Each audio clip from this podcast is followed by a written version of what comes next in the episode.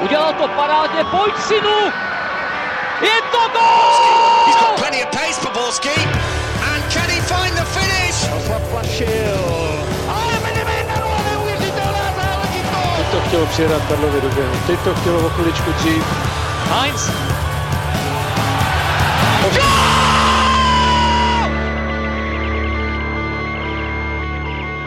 Dobrý den, vítáme vás u nového dílu Fotbal Focus podcastu, ve kterém se podíváme podrobně na dění ve špičkových zahraničních soutěžích. Real Madrid se letos pořád nedokázal vyhrabat z výsledkové krize. Vypadl z poháru s Leganesem a dokonce se musí strachovat o místo v lize mistrů. Jak může bílý balet napravit sezónu a přežije tohle těžké období trenér Zinedine Zidane? Podíváme se ale taky do Barcelony Premier League, na to, proč Paříž pořád nepřijímá Neymara s otevřenou náručí a nebo na dramatický souboj o titul v sérii A. Na to všechno a spoustu dalšího tu s námi bude Tomáš Podvín. Ahoj. Čau. A ve studiu tu tradičně vítám taky Pavla Jahodu a Martina Vajta. Ahoj. Čau, čau. A od mikrofonu zdraví Ondřej Nováček. Real sice v posledních dvou ligových zápasech nastřílel 11 gólů, ale ve středu vypadl z poháru s Legánesem, je čtvrtý a na první Barcelonu ztrácí neuvěřitelných 19 bodů. Pavle, tak proč je na tom Real letos tak bídně, co tam nefunguje? Já si myslím, že těch problémů je tam víc než jeden. Že když to třeba vezmu zpětně, jsme se tady s Tomášem už před začátkem studia bavili, že když já se podívám na konec poslední sezóny, kdy jsem na Real pěl Ody a byl jsem z výkonu madridského celku naprosto nadšený, tak teď je to pro mě velké zklamání a tam se sešlo těch faktorů asi to, že první je forma asi celého týmu, že najít tam hráče, který by si držel standard té loňské sezóny, té naprosto dokonalé je těžké, respektive dlouhodobě. Ať už se podíváme na obranu, pro mě zejména krajní beci, které jsem vždycky obdivoval, Carvachal, Marcelo, i co se statistik týče přípravy gólů a podobných věcí, i chyb směrem dozadu, tam je to hodně výrazné a pro Real tyhle posty byly vždycky strašně důležité. Pak záloha to samé, to, to nemusíme asi dlouho rozebírat. Výrazný bod je určitě útok. Karim Benzema dlouhodobě kritizovaný útočník v téhle sezóně, potence velmi nízká, k tomu se přidal i Cristiano Ronaldo, samozřejmě ty poslední dva zápasy proti Deportivu a Valencii, to skóre vypadá to lépe než předtím. Ale jinak, co se podíváme na statistiky třeba Ronalda, jak má nízkou potenci do těch ledovou zápasů, byl jeden z nejhorších vůbec v Evropě na počet střel a na počet gólů. Takže to je další faktor, proč, když už teda Real si vypracovával šance, což si vypracoval, i když to mnohdy bylo třeba na úkor nějaké pohlednosti, ale dostal se do těch příležitostí, tak je nedokázal využít a další věc, co je podle mě trenér Zinedine Zidane, který úplně ideálně podle mě nezasahuje do těch zápasů, že občas ty jeho volby nejsou správné v mém úhlu pohledu. Občas Co konkrétně máš na Třeba mysli? střídání, anebo taktika nastavená a tolpění na nějaké určité základní jedenáctce. Přijde mi, že má takové své oblíbence, líbí se mi zase ten jeho přístup, že staví na mládí, nechce nakupovat velké posily nebo neustále velké posily, ale naopak si myslím, že určitě by ten tým potřeboval minimálně do útoku okysličit, takže je to takový soubor věcí, které Real musí nějakým způsobem vyřešit, jestli chce zase se vrátit na ten piedestal. Já jsem teda dlouho neviděl Real hrát s takovou dekou v podstatě, jo? jakože většinou, když si asociujeme Real s něčím, tak to opravdu není jako nějaké špatné psychické rozpoložení, že se většinou vždycky snaží do každého zápasu jít s tím, že my jsme Real a my vás prostě porazíme svojí hrou, ale když jsem viděl zápas s Leganesem tak po očku, tak už vlastně na tom výkopu mě hrozně zarazilo, že si to všichni až tak skoro ustrašeně jeden po druhým přihráli zpátky k Golmanovi a ten to potom někam zakopnul, což o něčem jako opravdu vypovídá. Myslím si, že z těch mladších hráčů, nevím, jestli tam chybí úplně lídr, ale prostě nedokázali se pořád dostat, zapracovat se tak, aby vystrnadili někoho z té sestavy základní, která na tom není úplně dobře. Já už e, mám takový dojem z té sezóny, že ačkoliv jsme si teda všichni tady asi mysleli, že to posílání před sezónou bylo ideální, v tom smyslu, že tam to všechno fungovalo tak dobře v minulé sezóně, že není potřeba to zbytečně vlastně rozházet jako ty hráče nějakým nečekaným tahem, ale přijde mi trochu, že Real se na to, jak je to klub, který neustále potřebuje nějaké vyšší ambice a vyšší cíle, že tam došlo k nějakému uspokojení, že vlastně najednou před tou sezónou jako kdyby si řekli, vlastně ono, ono nebude vadit, když se letos nevyhraje ten titul nebo ta Liga mistrů, protože už jsme z toho za poslední dobu vyhráli docela hodně. Vlastně se Zidanem jsme našli ideálního kouče, protože obhájil titul, tak mu musí být dán větší prostor, než třeba by byl dán komukoliv jinému v jeho pozici. I s těmi hráči je spokojenost a ono samozřejmě, když se loni vyhrálo pět trofejí ze šesti možných, tak prostě ten tým zákonitě poleví, to je, to je nevyhnutelné. No. Takže taky mi přijde tady tohle vlastně nastavení ze strany Reálu takové jiné než v minulých sezónách. No já s tím souhlasím a myslím si, že tam právě, jak i zmiňoval Pavel, byla chyba Zidana, že on nedokázal dát nějaký nový impuls, něco razantně změnit, zkusit, furt vlastně trval a trvá na tom samém a i proto se z té deky možná Reál nedostal. Ty jsi jeho dlouhodobým zastáncem, Tome, měl by v klubu ještě pokračovat? Já si myslím, že by určitě neměl končit v průběhu této sezóny. Ale musím se přiznat, eh, že právě to, co jsem teď říkal, tak nemám teď úplně ze Zidana pocit, že má nějakou strategii, jak se z toho dostat, že je schopný dát týmu ty potřebné impulzy a ono pro každý klub, i ten nejúspěšnější, se potřebuje někam posouvat nějak se zlepšovat, protože to, co platilo před rokem, už nemusí platit teď. A Real je opravdu v poslední době hodně průhledný, podle mě. Takže musím přiznat, že si dokážu představit, že na lavičce dojde po sezóně k nějaké změně, ale pokud by to tak bylo, tak to za mě musí být tak, že má Real opravdu ideální náhradu například eh, Mauricia Početina, o kterém se hodně spekuluje, a že to má nějakou návaznost. Ne tak, že jako vyhodíme Zidana, protože se nepovedla sezóna a teď budeme hledat. To by podle mě nebyl správný přístup taky to kluci určitě jako několikrát nakousli s tím, že Pavel říkal, že má Zidan nějaké oblíbence, on loni neustále rotoval, v podstatě dával těm hráčům víceméně vytrvalý prostor všem, dával pocit jako jisté spokojenosti v tom klubu a myslím si, že i to, že teďka vlastně, i když teda něco nevycházelo a neudělal třeba jiné rozhodnutí, on i, tuším, že Sebajos se vyjádřil hodně eh, nespokojeně, což jako teda zrovna u mladého hráče, že by si vyskakoval v reálu, to úplně nebývá často, nebo aspoň mě to tak přijde a, a vlastně, že by si možná i on zasloužil víc prostoru. Hmm. Každopádně u toho Zidana mi přijde, že on vlastně ještě nikdy nevedl tým, kterému by se nedařilo. Samozřejmě, když přišel a bylo to po Benitezovi, tak eh, to bylo takhle, ale bylo to zase v jiné pozici, protože on tam dodal ten nový impuls, ale teďka mi přijde, že je to dost jiné, než v podstatě tam akorát zasazovat malé změny, pomáhat těm hráčům, že opravdu nějaká ta radikálnější změna tam z jeho strany nepřišla zatím. Právě v té záloze mi to hodně přijde o té oblíbenosti, kdy tam je Modrič, Kroos, hmm. Ježíšmarja, Casemiro přesně.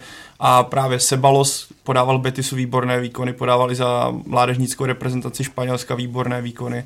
Třeba bych tam viděl i šanci větší pro Kovačiče, který v reálu podle mě po tom nemastném, neslaném začátku, kdy si spoustu fanoušků říkalo, jestli ten nákup byl správný, myslím, že udělal velký pokrok a zasloužil by si větší prostor oproti té trojci, která zůstává za tím očekáváním a zůstává za tím standardem a přesto ten Zidan je drží. To je, jako na druhou stranu je to správné, i v těžkých situacích by trenér měl hráče více podržet aby, a nevyhodit hnedka, ale když se podíváme, jak dlouho se pod jakou dekou ten Real je, tak mi to přijde už trošku zvláštní. A navázal bych tady na to, že přišel do úspěšného klubu, jestli to není takovým tím kouzlem Aury Zinedina Zidana. Přijde kouč, který má za sebou, který byl vele úspěšný fotbalista, takže hráči k němu zlíží, je to takový ten idol model, takže první sezóna, druhá sezóna totální opojení a čím díl tam je, tak už to se stává v podstatě standardem, už není tak pro ty hráče tak výjimečným, nebo stále výjimečným, ale už to kouzlo tolik nepůsobí a najednou z toho můžou vyplývat ty problémy. Je to jenom idea, co mě třeba napadne s tímhle, s tímhle směrem, ale i to je, myslím, možné. Takový to charisma, že už prostě nefunguje, nebo ta chemie tak ideálně. Tomáš zmínil početína, je tam ještě nějaké jméno, Martina, které by bylo dobrou náhradou? Já si myslím, že asi ideální pro klub, jako je Real, by byl Max Allegri z Juventusu. Samozřejmě otázka je, jak by byl dostupný, ale v tom, že je zvyklý na to jednat se hvězdnými hráči, že dokáže flexibilně, neustále, i když se ten tým třeba obměňuje, zapracovat do systému tak, aby z nich vytěžil to nejlepší. A samozřejmě taky to, že je zvyklý na to prostředí, které vymáhá, aby v každém zápase ten tým byl na 110%, tak si myslím, že i to, že vlastně působil v AC Milán a už tam taky vybojoval titul, tak si myslím, že to o jeho kvalitách svědčí strašně moc a do takového týmu, jako je Real, který nepotřebuje Myslím si, že Mauricio Pochettino je skvělý trenér, stejně třeba, jako třeba Leonardo Jardem, kterého jsem velkým fanouškem, nebo, nebo další, Conte a podobně, ale myslím si, že to jsou spíš trenéři, kteří preferují systém nad hráče a v reálu podle mě, když máte takovéhle hvězdy, tak je potřeba víc jakoby masírovat ty ega těch hráčů a v podstatě tímhle s tím způsobem pozvolna přinutit k tomu, aby dělali to, co, to, co vy chcete, ne jim jako vlastně ordinovat dvoufázové tréninky a podobně. Jo, jako jednoznačně souhlasím s tím, eh, s tou ideou, že Real Madrid nepotřebuje učitele, na tohle dojel Rafa Benítez, že jo, víme, ale já si myslím, tak jak zatím vnímám Početína jeho kariéru, tak já si právě myslím, že on by tohodle byl schopen se přizpůsobit a navíc i pro něj by to byl vlastně ten krok na ten úplně nejvyšší stupeň. Takže on pro mě zůstává jako zajímavou, hodně zajímavou volbou i třeba z návazností na Harryho Kanea. Zmínili jsme ty hlavní faktory nezdaru Reálu. Proč se ale v zimě neposilovalo, Tomáši? No já si myslím, že tohle, nebo evidentně to je přání a filozofie právě Zinedina Zidana, který opravdu tomuhle týmu nadále věří a jeho takovou hlavní prioritou je, aby byla správná chemie v šatně a nechce do toho týmu příliš zasahovat. I proto on vlastně důvěřuje Karimu Benzemovi, kterého zase vedle sebe preferuje Cristiano Ronaldo a tak dále, je to tam na sebe hodně navázané.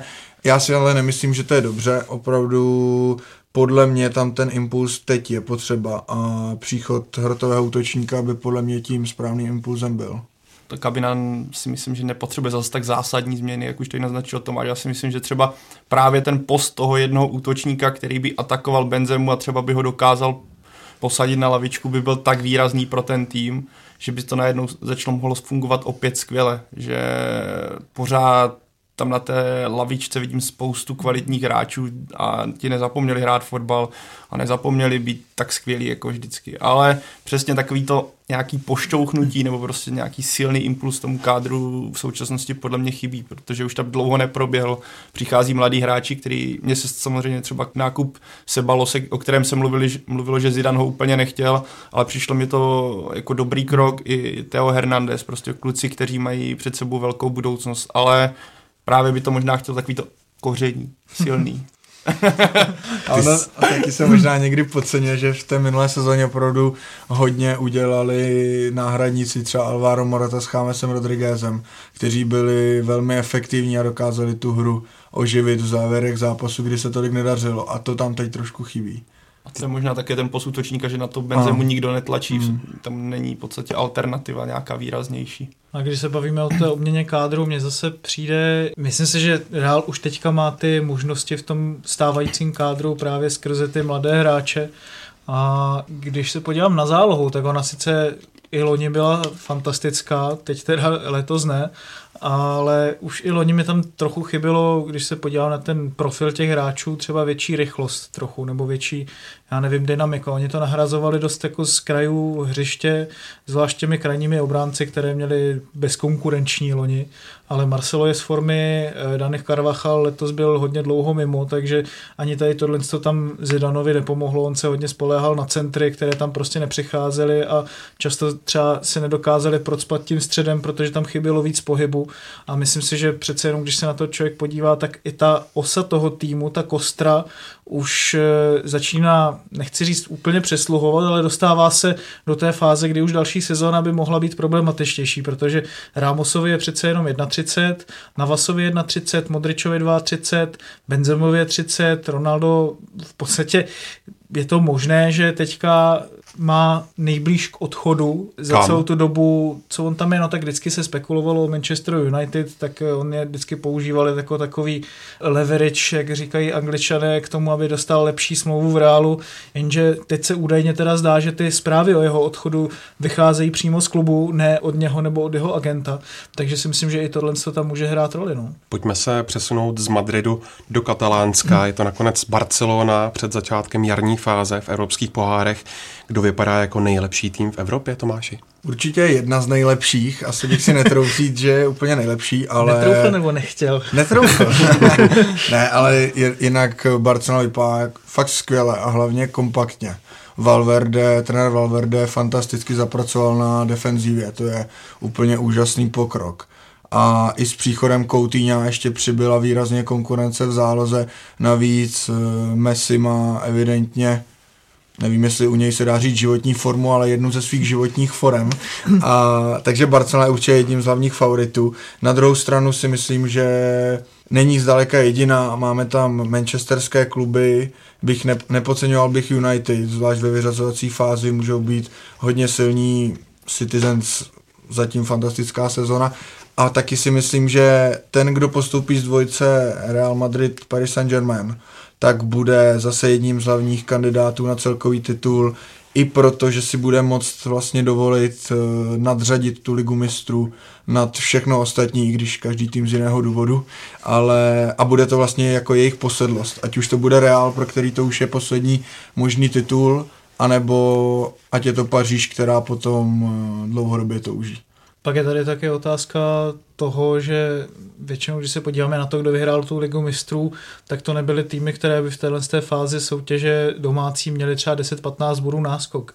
Když se podíváme třeba na Bayern, co ho trápilo v posledních sezónách, tak to bylo právě to, že už nemusel hrát doma s takovou intenzitou a když jsem se třeba díval o víkendu na zápas s Alavešem, co předváděla Barcelona, tak měla opravdu velké štěstí, že vůbec jako neprohrála, ne ještě jako vyhrála, hmm. protože tam byla opravdu obrovská právě okna v defenzivě a no, to byl jeden z nejlepších zápasů za poslední tak, dobu no. Barcelony. Takže když, když tady tomuhle tomu se přidá jeden, dva špatné výkony, týmy si začnou všímat, co na té Barceloně ne, nefunguje. Viděli jsme to třeba i loni, jako když Real hrál s Bayernem Mnichov, tuším, že to bylo čtvrtfinále Ligy mistrů, mm-hmm. tak Bayernu prostě chybělo takových těch 5% navíc, které on měl na začátku sezóny, naopak Real, když vlastně byl v tom přímém souboji o titul, neustále vlastně byl v tom stejném drillu, tak si myslím, že mu to vyhovovalo víc. A to trošku vyvrací Juventus, ne? Vyvrací ale... to Juventus, to je pravda, ale zase Juventus víc prověřili i v sérii a ty soupeře, no, než, než vlastně ty ostatní týmy. Že i tam právě byl ten souboj o titul vyrovnanější než třeba jinde v Evropě. No. Tomáš zmínil Filipe Coutinho, ten se v zimě stal druhým nejdražším hráčem všech dob, když z Liverpoolu odešel právě do Barcelony. Dává ti jeho přestup smysl, Martina, a jak může pomoci katalánskému velkoklubu? Tak on, jako na něho se na tom hřiště kouká hrozně pěkně. A já jsem jako nikdy nebyl nějakým jeho největším fanouškem a upřímně řečeno přijde mi totálně mimo, že je druhým nejdražším fotbalistou všech dob to, jako na to by potřeboval mít mnohem víc gólů, potřeboval by mnohem víc ovlivňovat ty zápasy. Je to samozřejmě kreativní záložník, který do toho systému Barcelony může skvěle zapadat. To je bez debat. Eh, myslím si, že takového hráče, který by byl schopný hrát třeba aspoň na půl třídy Iniesty, oni tam strašně potřebovali, ale myslím si, že Coutinho je tak jako na dvou třetinách té třídy, jo, i v jeho nejlepším možném rozpuku, dá se tak, tak říct. Jako vypovídá o tom i to, že Liverpool i s ním měl obrovské problémy se zataže, hrát do zatažených obran a myslím si, že on je schopný skvělých momentů, ale nemyslím si, že to hráč, na kterém postavíte ten kádr, kolem kterého se to bude všechno odvíjet a který vám prostě udělá ten zápas. To si myslím, že Coutinho není Nehledě na to si ale myslím, že opravdu může být pro Barcelonu velice důležitý v té nějaké pomalé přestavbě. Já jsem naproti tomu optimističtější. Já si myslím, že ano, v Liverpoolu asi zažíval to, co je, ale teďka se podívejme, jaký kádr kolem něj bude nyní a jaký byl oproti tomu v Liverpoolu. Nic proti Liverpoolu, Liverpool má velice zajímavý kádr, já stále přál bych fanouškům Liverpoolu, aby si konečně někdy šáhli na nějakou trofej, ale... Carling Cup by tak stačil zhruba. Myslím, že i to by, za to by byli rádi, ale když se podíváme, do jakého prostředí teďka Coutinho přijde, kdy bude mít kolem sebe Messiho Suareze, Iniestu, jména, s kterými každý fotbalista chce hrát, tak takováhle sestava mu může pomoci strašně v růstu, i když už teďka dosahuje nějaké vysoké kvality, tak spolupracovat s takovými hráči, naučit se jejich návyky, myslím, že to jeho mentalitě bude mnohem víc sedět než ten anglický styl, který zase nechci úplně říkat, že Anglia je řezání, Španělsko nějaká super technika, samozřejmě tenhle rozdíl se asi už dávno snížil, ale myslím, že by mu ten fotbal mnohem mohl víc sedět a ten styl Barcelony by mu pomohl, měl svědčit daleko víc, takže o té jeho ceně by se tady dlouhodobě dalo spekulovat nebo mluvit, protože už ty ceny obecně, a to je zase tím, jak jsou ceny nastavené, takže mě to zase tolik nepřekvapuje. Ale věřím, že Coutinho by, asi to není takový ten lídr, kterého, jak říkal Martin Odkolem, kterého se bude stavět kádr na druhou stranu, zapadá podle mě do barcelonské skládačky naprosto skvěle a může to být takový ten hráč, který může dlouhodobě se stát rozdílovým hráčem v tom systému a oklopený těmi spoluhráči.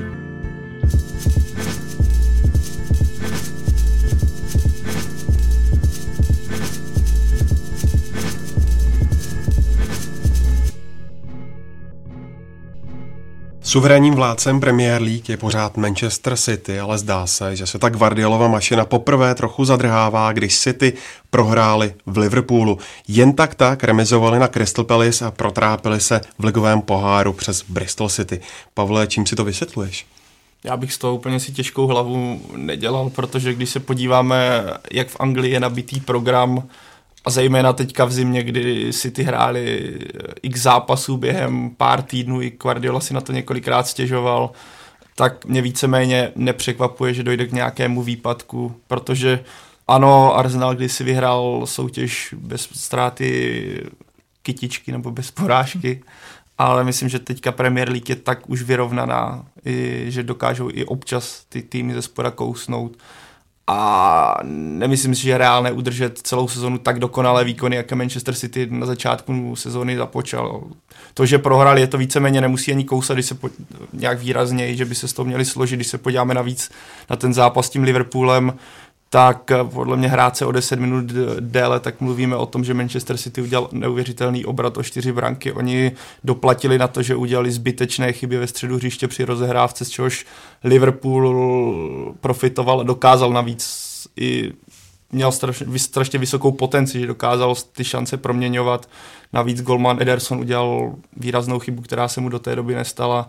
Byl to takový zápas blbec pro City, já si myslím, že je to taková dobrá facka pro ně, že si můžou říct, a jo, nejsme neporazitelní, konečně z nás padne takový ten tlak, kdy se furt mluví, hele, jste neporažení, třeba dopadnete jako Arsenal, najednou tady tohle, ten stín té neporazitelnosti v sezóně padl, můžou hrát v klidu a je to vidět i v těch dalších zápasech, kdy jedou dál a nebál bych se o City, že by se to mělo zadrhnout.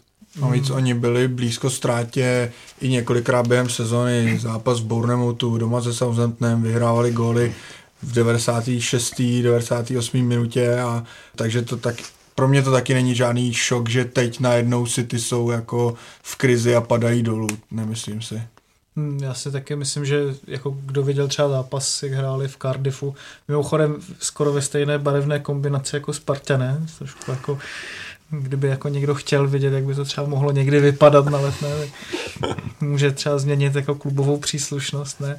Klidně tam mohli vyhrát 6-0, jako jo, tam byl taky prostě vysoký pressing, všechno, je to druholigový tým samozřejmě, ale ti hráči opravdu pořád vypadají na žaveně, vyhráli 6 z posledních 8 zápasů a jako nastavili si akorát tu laťku šíleně vysoko tím, že vyhráli těch 14 nebo 15 zápasů v řadě, to je prostě jasné, že během sezóny takhle k nějakému menšímu výpadku dojde. Na druhou stranu 6 zápasů v řadě teďka před tím zápasem v Cardiffu neudrželi nulu, což by taky mohl být problém. A jak už jsem říkal vlastně předtím, tak Guardiola má obecně problém s tím, že opravdu ty jeho týmy se vyšťaví na začátku sezóny a pak jim chybí trošku něco fyzicky na konci sezóny, dochází tam ke zraněním a podobně, takže si ty musí doufat, že na tady tomhle tom on dokáže zapracovat. No. City má 12 bodů náskok před městským rivalem United, ty by ale mohl pozvednout příchod Alexise Sancheze z Arsenálu.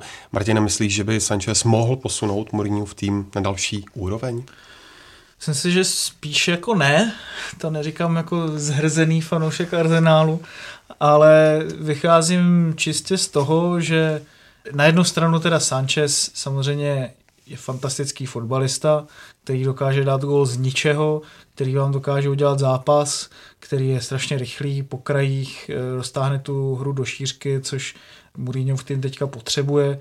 Je tam milion pozitiv a o tom, že jako má potenciál na ty nejvyšší příčky, ne v úzovkách jenom na Manchester United, který teďka nepatří mezi těch 4-5 úplně top evropských velkoklubů, vypovídá i to, že ho chtěl Guardiola po druhé vlastně už ve své kariéře, eh, teď do Manchesteru City.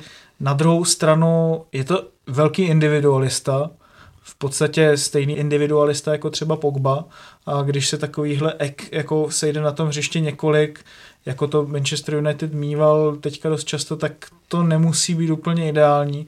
Navíc třeba už i v Arsenálu teďka poslední, dejme tomu rok, jako neodehrál konzistentně prostě v nějaké úžasné formě. Myslím si, že ho dohání trošku i fyzička, protože byl ve čtyřech eh, letních šampionátech z Chile v řadě a může to třeba mít nějaký vliv Zároveň si myslím, že otázka je, jak moc se bude vracet, jak moc si sedne s týmem, protože on je takový pes samotář, ale určitě, určitě to United může prospět, jenom si úplně nejsem jistý, jestli ho Mourinho dokáže zapracovat do toho svého stylu, že se bude neustále jako vypomáhat obraně a podobně. No. Skvělou fazónu chytil v posledních týdnech i Liverpool, ale přes týden si připsal ostudnou prohoru se Swansea a v FA Cupu vypadl doma s West Bromem.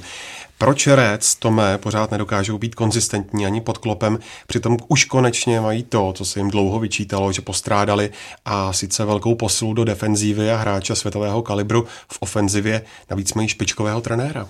No, já musím říct, že jsem klopovým fanouškem už od dob v Dortmundu, ale tohle jde podle mě hlavně za ním, protože on už je v Liverpoolu dostatečně dlouhou dobu na to, aby měl ten klub neustále tak obrovské výkyvy protože to není jednou za čas, to je opravdu naprosto pravidelně. A na Liverpool se výborně kouká, ale nestačí to prostě na ty nejlepší.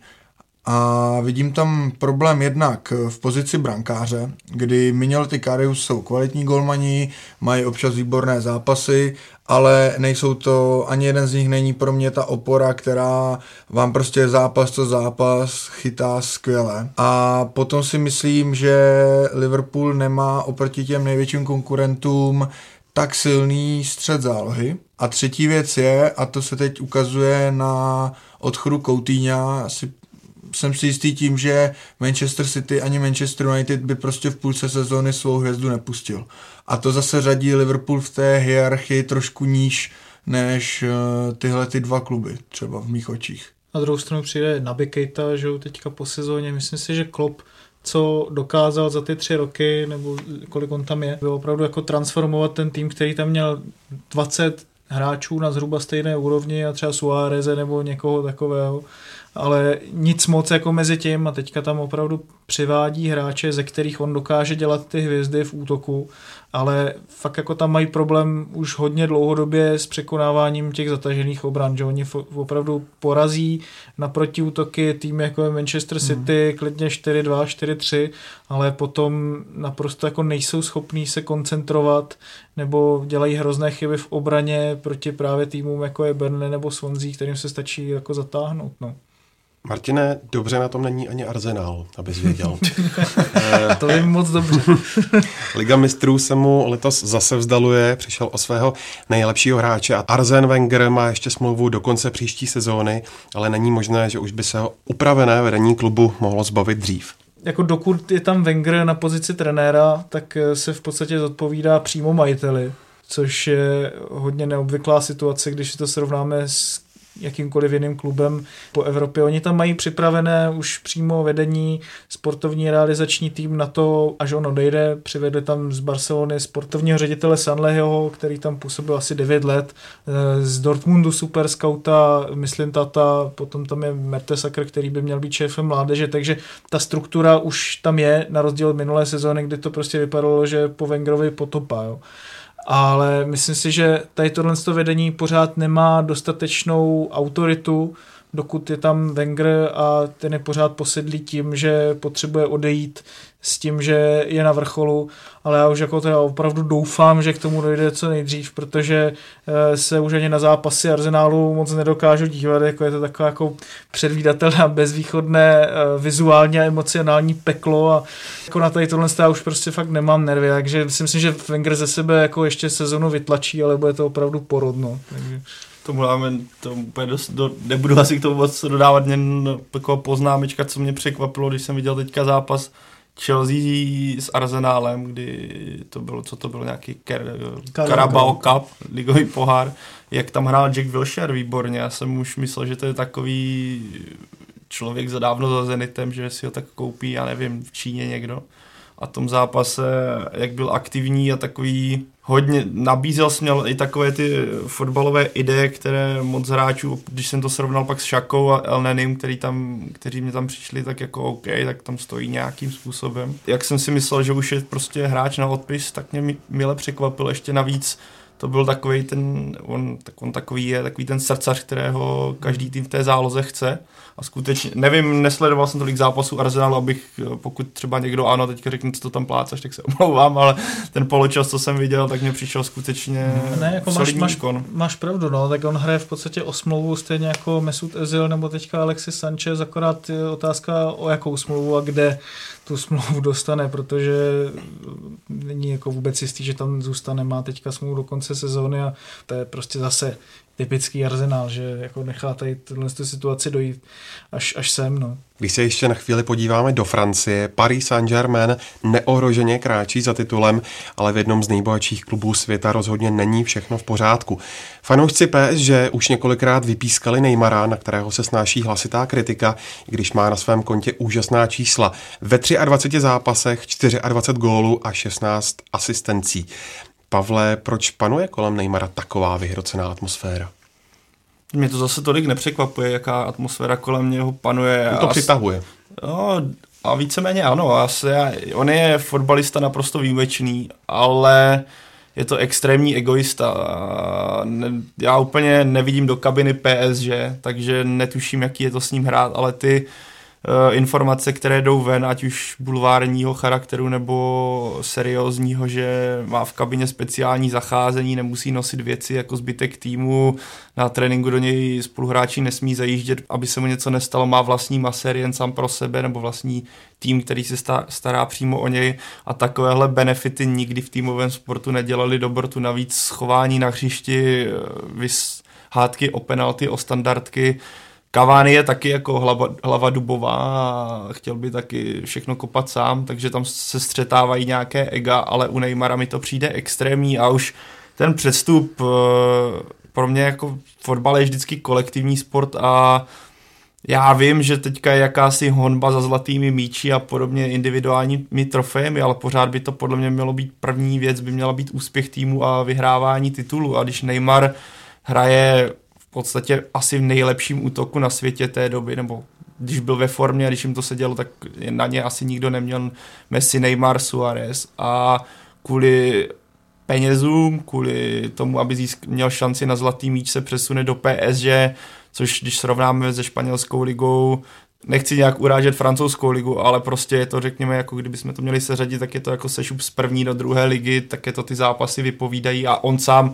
Neymar, píše se, že brečí kvůli tomu, že ve Francii, že ta soutěž mnohem fyzičtější, že ho neba, nebaví jezdit do nějaký Ajaxia nebo podobných. Tak ho nebaví jezdit ani do Lyonu. No, no přesně tak, takže takže já se... Také tam lítá. já se, já se fanouškům jako nedivím, že ho vypískají. Pro mě je to Prostě taková, přesně takový ten obraz toho moderního fotbalu, čem jde jenom o prachy. On je geniální fotbalista, klobouček dolů, ale jak se chová a jak je to nastavené, tak se, jak je nastavený, tak se mi to strašně nelíbí. No, jak jsi mluvil o těch benefitech, o těch jeho privilegích, eh, já to třeba nechápu jako nejenom z pohledu klubu, ale hlavně z pohledu toho samotného hráče.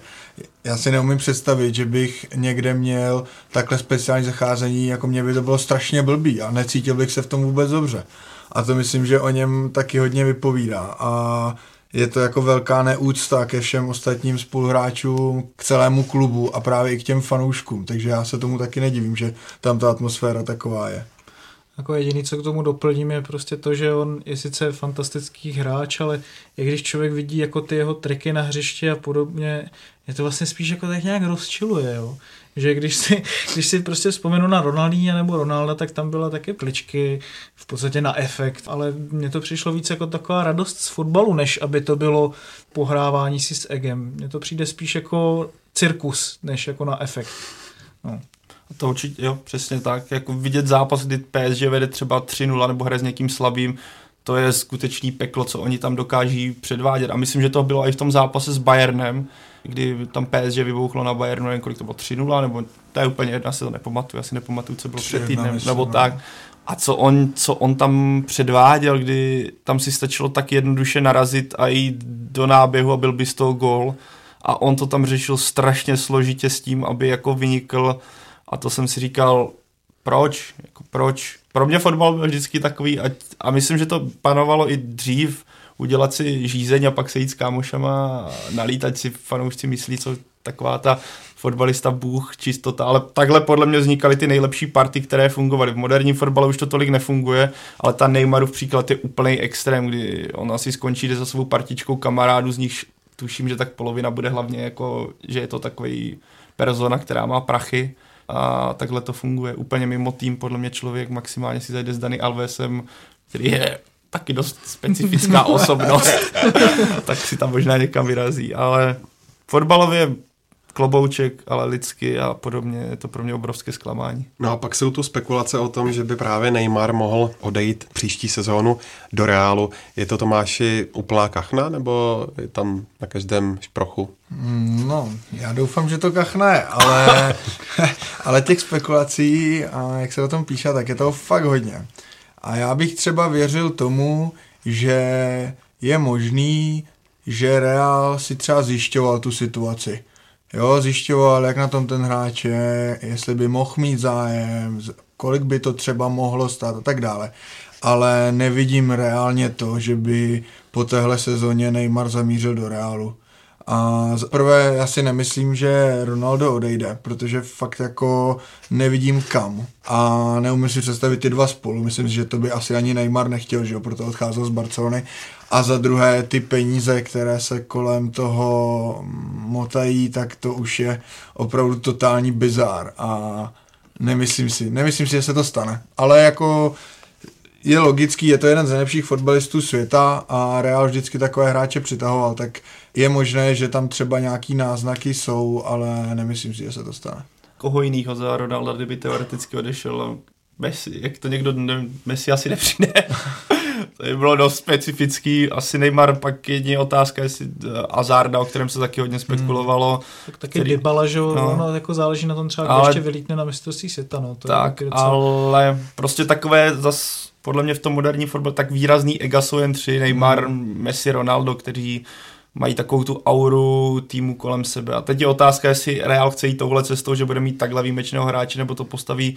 Osobně mi přijde Azar tak působnosti, že je víc týmový hráč, e, daleko méně egoistický. Nevím, jak to je ve skutečnosti, ale na hřišti mi přijde, že je daleko mhm. víc týmovější, daleko víc do přihrávky než tihle. A jestli se Real vydá touhle cestou, která je asi finančně daleko snesitelnější, než lovit Neymara, který si tou cenou, kterou vlastně, za kterého PSG koupilo, tak sice se vystřelil do nebe a teďka se může píšnit tím, že nejdražší hráč, ale sám si zavařil, protože toho může koupit, to už, to už je, já nevím, já, já skutečně nevím, jak... No. Třeba u, toho, u Hazarda si navíc umím představit i jeho spolupráci s Ronaldem. Ronaldo míří k tomu, že se postupně bude posouvat na hrot, už tam většinu zápasů hraje a tuhle spolupráci si třeba představit umím a je to podle mě mnohem reálnější obrázek než příchod Neymara. Český národní tým se taky dozvěděl soupeře pro Ligu národů, kde se utká se Slovenskem a Ukrajinou. Jak se těšíš, Martina, na tahle dvě derby?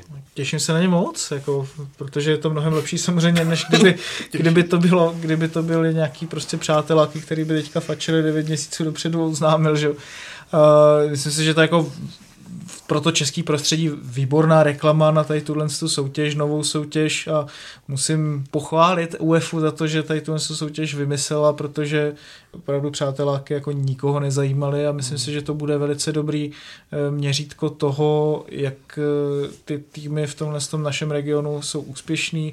Můžeme se vlastně trochu porovnat s tím, bude se třeba i mluvit o tom víc, proč to na Slovensku jde, proč to teoreticky na Ukrajině jde, jestliže bychom třeba náhodou prohráli, ale já jsem relativně optimistický, ta skupina je vyrovnaná, favoritem jsou pro mě stoprocentně Slováci, mají za sebou nejlepší kvalifikace, mají asi i nejlepší individuality momentálně, dlouhodobě spolu hrají, ale jestliže se naši více rozehrají v těch soutěžích, což si myslím, že je asi klíčové, aby třeba Šek hrál víc, Young to, kdyby třeba náhodou přestupoval, tak aby, aby dokázal se zžít s prostředím a podobně. No.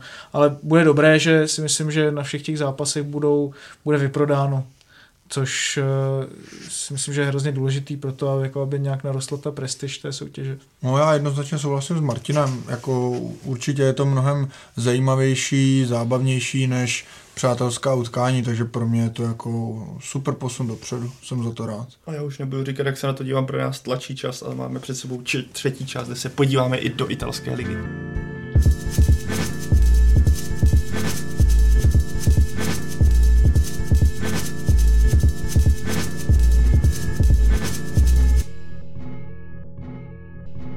To bylo hezký, Pavle, i když je ve většině velkých evropských soutěžích už o titulu celkem jasno.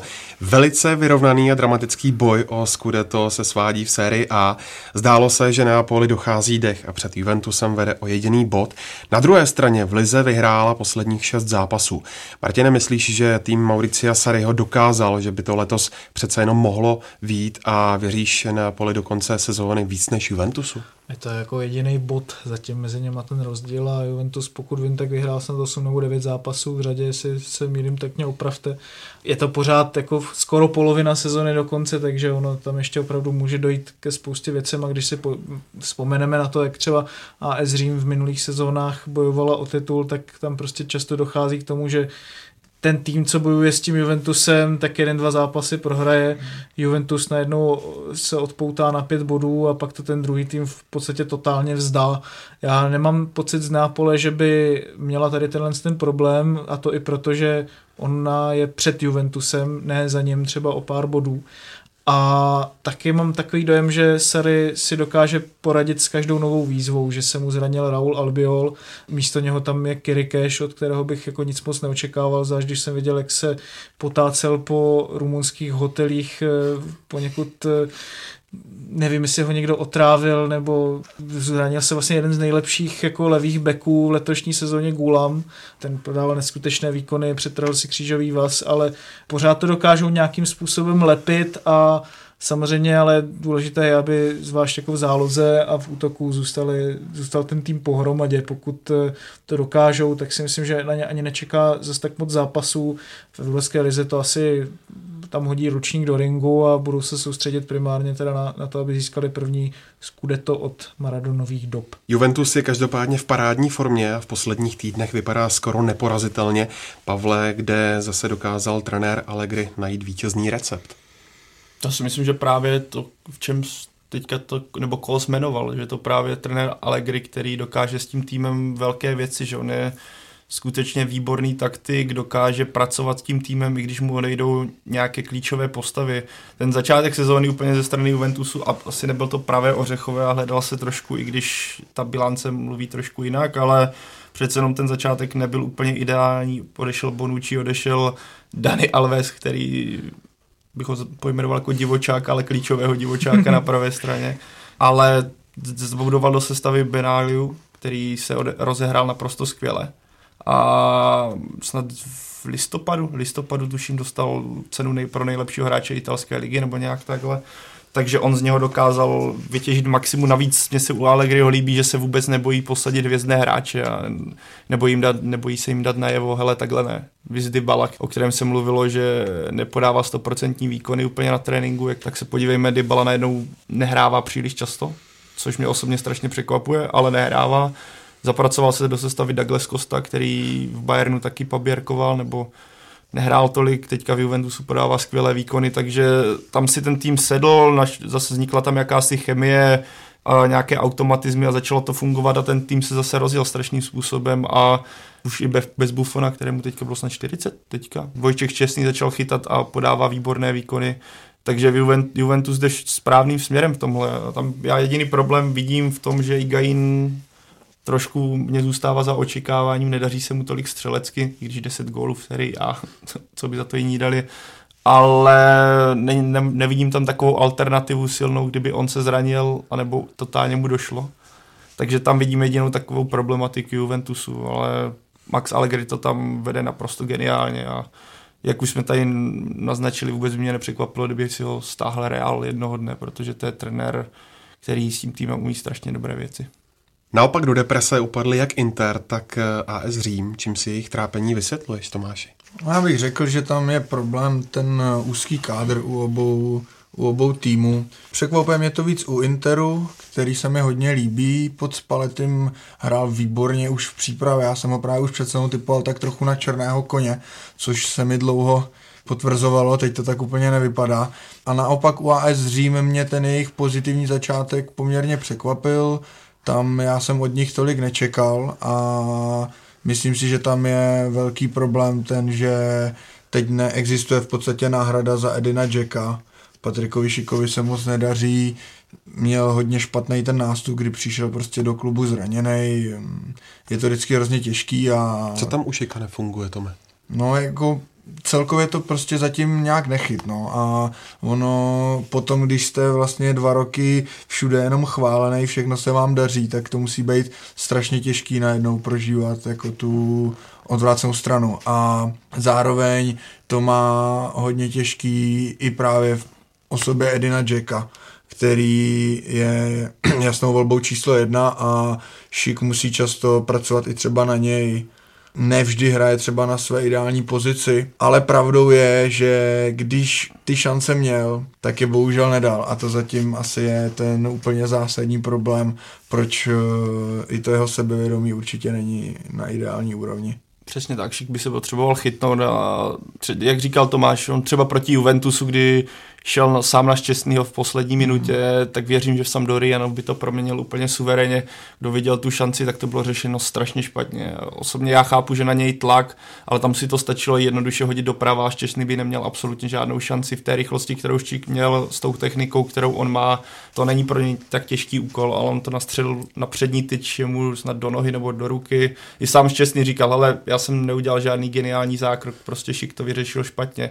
A i doplácí na to, jaká Ezrim hraje, že Di Francesco prostě je takový zemanovský typ, a teď myslím Zdeníka Zemana, ne Miloše Zemana, že sází na taktiku 4-3-3, ať se děje cokoliv. A Šik podle mě není pravé křídlo, ať Di Francesco říká, co chce, že si na to musí zvyknout. Já si myslím, že když máte hráče, který je typicky hroťák, tak eh, ať ho tam, Jackovi totiž, Jacko měl fantastický start do sezóny, kdy ASku tam sypal gol za gólem, třeba gol proti Chelsea v lize mistrů, kdy ho z půlky našel, myslím, Fázio a on to napálil z voleje, to, to byla naprostá nádhera, ale od té doby ASD má sám problém v tom systému, na to taky, teďka nechci hájit jenom šik, ale na to doprá, doplácí jak Jacko, tak i šik, protože AS se vůbec nedaří směrem dopředu, myslím, teďka čeká na výhru 5-6 zápasů v kuse a hrají skutečně špatně, mm. jakože fakt špatně na to, jak začali sezonu, tak teďka je to z jejich strany tragédie a nepřekvapilo by mě, kdyby Di Francesco skončil Navíc Čík, jak to má říkal, podle mě se ideálně nechytil a myslím si, že by mu pomohlo naopak, kdyby dostal radši 10 minut na hrotu, než když dostane 30 minut na křídle a pere se tam o post uh, s Jackem, kdy oba jsou, je vidět, že jsou zvyklí chodit do stejných hmm. prostor. Oba jsou vysocí, mají celkem solidní techniku, myslím, u Šika je to trošku lepší ale prostě jsou to typologicky úplně stejní hráči ve větší míře a na to oba podle mě doplácí. V té Sampdory třeba hráli ve dvou, ale byl tam s ním Quagliarella. Tak, a, nebo Muriel, který jsou trošku jinak, jsou rychlostnější a nelezli tak šikově do zelí. A tohle na tohle on taky dojíždí a poslední úplně smůla pro něj to angažmá zatím je, že se mluví o Jackovi, že může odejít do Chelsea a asi se ten obchod za prvé kvůli Jackovým podmínkám a požadavkům, navíc Čík se zase zranil a mluví se o třech týdnech, takže mm. to je teďka, kdyby měl teoreticky naskočit a zabojovat o to místo, tak je zraněný, takže zatím já stále doufám, že se chytne, ale není to dobré úplně v téhle situaci. Nakoukneme ještě na chvíli do Německa, kde už zase po vzoru minulých sezón jasně vládne Bayern Mnichov. Ten se po příchodu Jupa Henkese neskutečně zvedl a to až tak, že by si vedení Bayernu rádo ponechalo 72-letého trenéra na svém postu i do další sezóny. Myslíš, že by to byl od klubu dobrý tah, Tome, a jaké bys případně viděl alternativy za Henkese? Nemyslím si, že by to byl dobrý tak z dlouhodobého hlediska, protože Bayern Henke se přivedl už jako jenom prostě dočasného trenéra do konce sezóny, to on samozřejmě plní na výbornou, ale u Bayernu já vidím směr, že oni by podle mě měli jít teď směrem mladšího progresivního trenéra, který by tam přinesl nějakou dlouhodobou koncepci a vlastně začal i takovou tu přestavbu toho kádru, aby byla co nejméně bolestná, protože si myslím, že se jí Bayern velmi brzy nevyhne a určitě by nebylo dobré tam dělat revoluci za jedno přestupové období. Takže i proto si myslím, že by Bayern měl zvažovat spíše nějakého mladšího progresivního trenéra. Ta jména samozřejmě nabízí se dvě. Jedním je Thomas Tuchel, druhým je Julius Nagelsmann z Offenheimu. Julian, pardon. U obou je to trošku otázka, jestli by to mohli zvládnout ale ten potenciál tam určitě je a já upřímně bych si na lavice eh,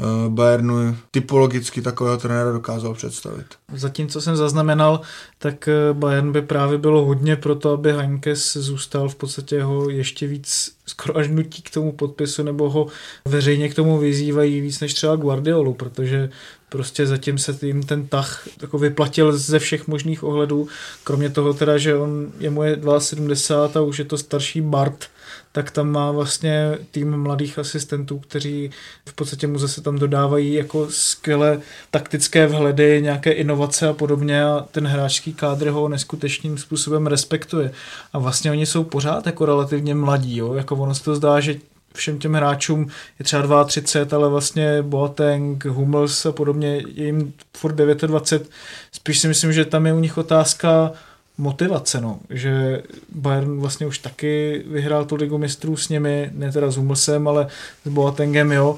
Němci vyhráli mistrovství světa, takže já si třeba myslím, že ještě jednu sezónu by klidně vlastně Heinkes tam mohl být, a, aby si vlastně Bayern otrkal, kdo by pro něho byl nejlepším trenérem, protože oni vyhlásili, že chtějí jenom německého trenéra, ale zatím mně přijde, že ani Tuchl, ani Nagelsmann vlastně neukázali nějak stoprocentně, že by na tady tenhle ten post měli.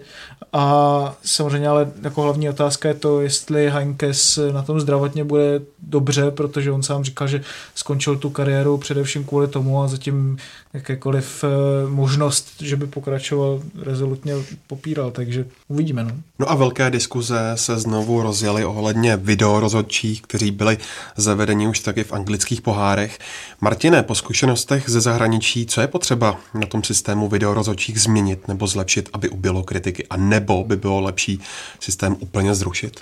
Tak rozhodně bych ten systém videorozhodčích nerušil.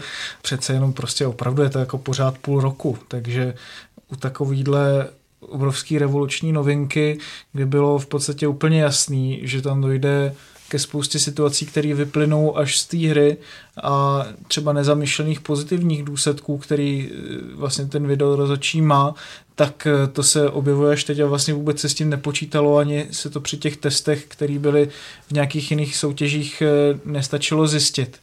A opravdu zajímavá je třeba analýza, kterou si nechala zpracovat série A, teďka v polovině sezóny. I tam vlastně se ten přístup videorozhodčích nebo rozhodčích k videorozhodčím dost změnilo toho, že to nejdřív využívali vlastně úplně pořád, k tomu, že to vlastně potom nepoužívali skoro vůbec, protože se zjistilo, že asi 96% těch rozhodnutí původních vlastně ty rozhodčí udělají správně a jenom v některých ohledech teďka nechci kecat, ale myslím si, že šlo o nějaký fauly v pokutovým území, tak tam třeba docházelo hlavně k těm záležitostem, ale to je taky na tom, že si to potom můžou vyhodnotit, budou vědět, kdy to používat míň, kdy si mají být jistí tím rozhodnutím, aby se nestratilo tolik času, ale fakt jako mě strašně překvapilo a přišlo mi to hrozně zajímavý, že hrozně moc ubylo faulů, že ty hráči sami vidí, že nemá smysl asimulování, že ty hráči vidí, že nemá smysl vlastně faulovat třeba ve vápně nebo simulovat, protože si toho prostě stejně někdo všimne. Reálná hra se zdelšila, že z těch 90 minut se nehraje, já nevím, 46 já nevím, teďka plácnou, místo 46 se hraje 48, ale já jsem rozhodně pro, aby to zůstalo ve fotbalu. Já mám celkem čerstvou zkušenost, protože jsem na podzim byl na zápase Leverkusen Dortmund a tam přišel na řadu video rozečí a bylo to teda za vlastně hráč Dortmundu ocentroval, obránce Leverkusenu ho dojel, bylo to mimo pokutový území, všechno vypadalo jako OK, jde se na roh, běžný zákrok a najednou zdržování hry rozhodčí běží k tomu a dal hráči Leverkusenu červenou kartu.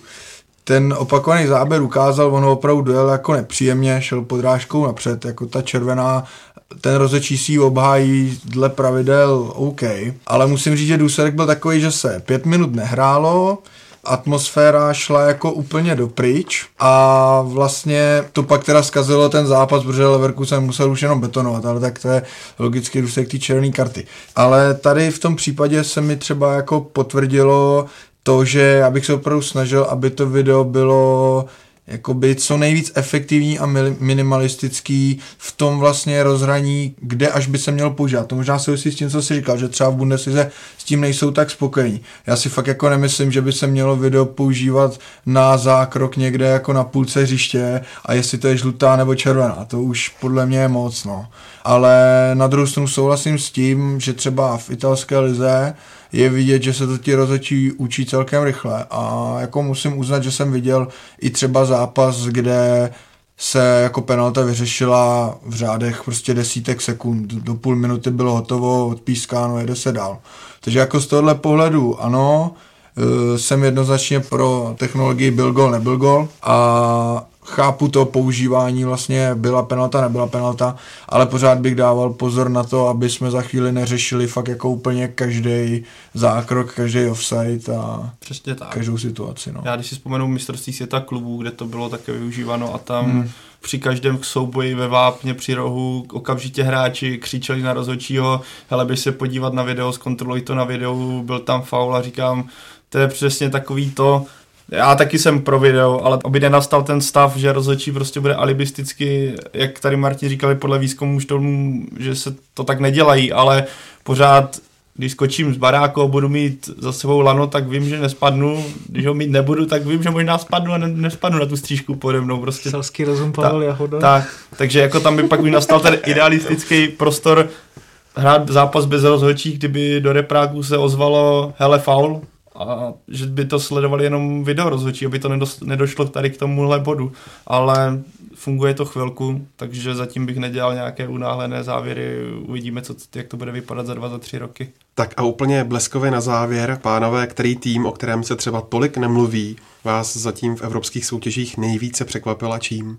Tak mě asi ze začátku sezóny Burnley, protože se dokázali hrozně moc vyrovnat eh, soupeřům z Premier League v podstatě dokázali z prdu jak říká pan Pelta, udělat kuličku z minima šancí, měli nejméně šancí, nejméně střel na bránu, dokázali vyhrávat zápasy 1-0, teď se to asi právoplatně otočilo zase druhým směrem, že nevyhráli asi 8 nebo 9 zápasů v řadě a pak mě zaujalo hodně Lazio, takový nenápadný hodně tým, ale jestli bych mohl doporučit jednoho hráče, na kterého se opravdu dívat, tak je to Sergej Milinkovič Savič, hmm. srbský záložník, má skoro dva metry, ale má techniku a kdyby mělo tři hlavy míň, opravdu. Něco jak já. Ale nechám ti to, nechám. Tě to no. nemůžeš říct. Mají tam perspektivní hráče a dokáže z nich Simone Inzaghi trenér vytřískat jako opravdu možná i víc než je jejich potenciál. Souhlasím s oběma kluby. A ještě bych přidal eh, Valencii ve Španělsku, která pod trenérem Marcelínem nejenže měla a má výborné výsledky, ale hlavně předvádí opravdu super fotbal.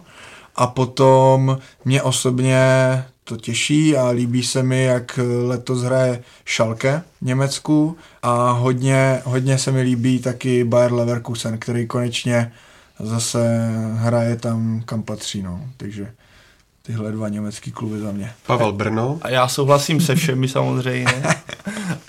po těch dobách, kdy se to, tak Lyon určitě tam některé ty zápasy nebo sestřihy těch zápasů spíš, kdy člověk vidí, jak Lyon hraje, co tam má za mladý hráče. Vy tady Tomášovi sebrali z Reálu toho mladého Diaz, Mariana Diaz, jak se tam rozehrál do neuvěřitelné jo. formy, to je a pak eh, ještě si píchnu do Tomáše, Leganes mě taky potěšilo, jak, jak člověk nevěděl, že ten tým vůbec existuje a pak vyplísní Real Madrid a Benevento, který mělo, jo, jo. který ne, po podzimu nemělo ani bota najednou po tom, co ten brankář eh, na AC Milan vyrovnal v poslední minutě se začínají zvedat, takže já bych jim přál To samý Kolín nad Tam je, tam je důležitý říct u toho Beneventa, že ten první bod získali, protože jsem měl dvojku na AC Milan, ale... takže to jsou takové ty týmy, který i když nejsou tak známí, tak je stran dosledovat. Tak já myslím, že končíme včas. Diskuze se nám začíná jaksi rozmělňovat. Z dnešního Fotbal Focus podcastu je to všechno. Díky moc jednak vám, pánové, že jste si udělali čas a jednak i vám, posluchačům, že jste nás doposlouchali až sem. Příště se vám zase přihlásíme za dva týdny před plzeňskou bitvou o osmifinále Evropské ligy a před začátkem jarní části sezóny v České lize. Do té doby se můžete těšit i na biatlonové a hokejové předolympijské podcasty. Každý nový díl najdete na našich stránkách čtsport.cz, ale můžete taky využít podcastových aplikací na vašich mobilních telefonech, kam se vám nové podcasty automaticky stáhnou. A najdete nás taky na Soundcloudu, v iTunes nebo na YouTube. Mějte se pěkně.